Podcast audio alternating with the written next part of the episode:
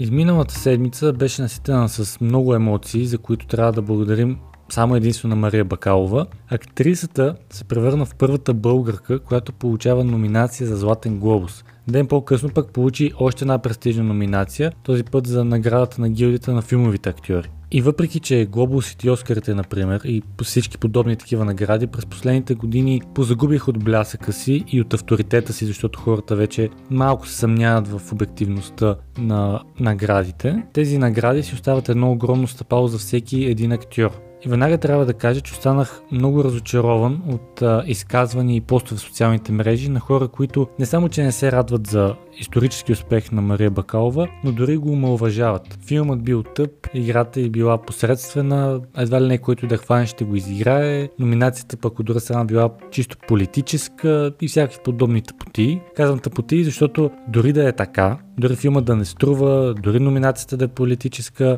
онзи процент от мразещи мисловния процес българи не могат да се зарадват на този успех, а търсят нещо негативно защото няма абсолютно никакво значение дали ти е харесало или си съгласен или не си. Когато българин постига нещо, което никой сега от нашата скромна страна не е се умявал да постигне, просто трябва да се радваш. И в този ред на мисли много ми хареса един пост на Теодора Духовникова във Фейсбук, която също смята, че в този момент единствено трябва да се радваме за Мере Бакалова, а не да философстваме защото нали, всеки българин разбира от футбол и политика, очевидно и от кино. За да затворя тази тема, само ще кажа, че ако се подкрепяме един друг по всякакъв начин, било то с лайк в Инстаграм или някаква добра дума на маса, както се казва, само тогава ще успеем, а не като видиш, че някой успява и да се опитваш да помръчиш успеха му по някакъв начин. Не, че на Мария Бакалова трябва да и пука за мнението на шепане доволни от живота хора. А сега за Оскарите, с две думи, щом успя да спечели номинация за Глобус,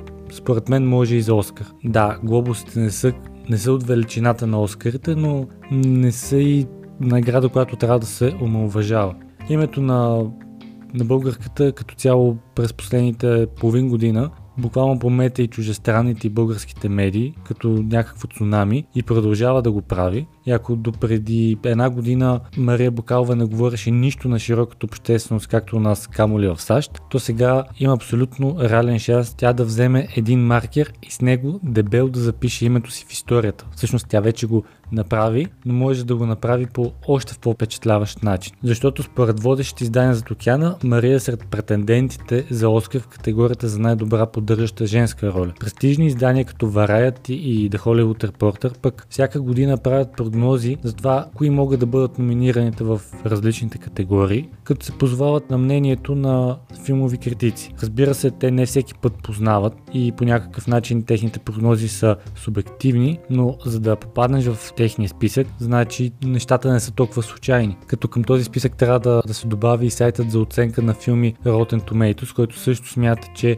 Мария Бакалова има шанс да бъде номинирана за Оскар. Също така добър показател е и фактът, че Мария вече успя да спечели близо 16 награди, над 22 номинации има в други по-малки церемонии, но все пак. Като сред тях, може би най-много се отличава The National Society of Film Critics, която всъщност може да няма популярността на Оскарите, но пък е една много добра отправна точка именно за номинацията и спечелването на най-ценната статуетка в киното. А пък всичко като се замисля започна през може би октомври месец, когато в едно интервю Саша Барон Коен каза, че иска именно Мария Бакалова да спечели Оскар за играта си в Борат 2. Нещо, което тогава по това време изглеждаше малко като научна фантастика, но сега все повече започва да изглежда като реалност. Освен наградите, Мария Бакалова се превърна в първата българка, която оглавява класацията на MDB за най-популярни звезди. Тя също така попадна и в друга престижна класация на сайта, тази за изгряващи звезди на 2020 година, то беше поставена на трето място след Аня Шалотра от The Witcher.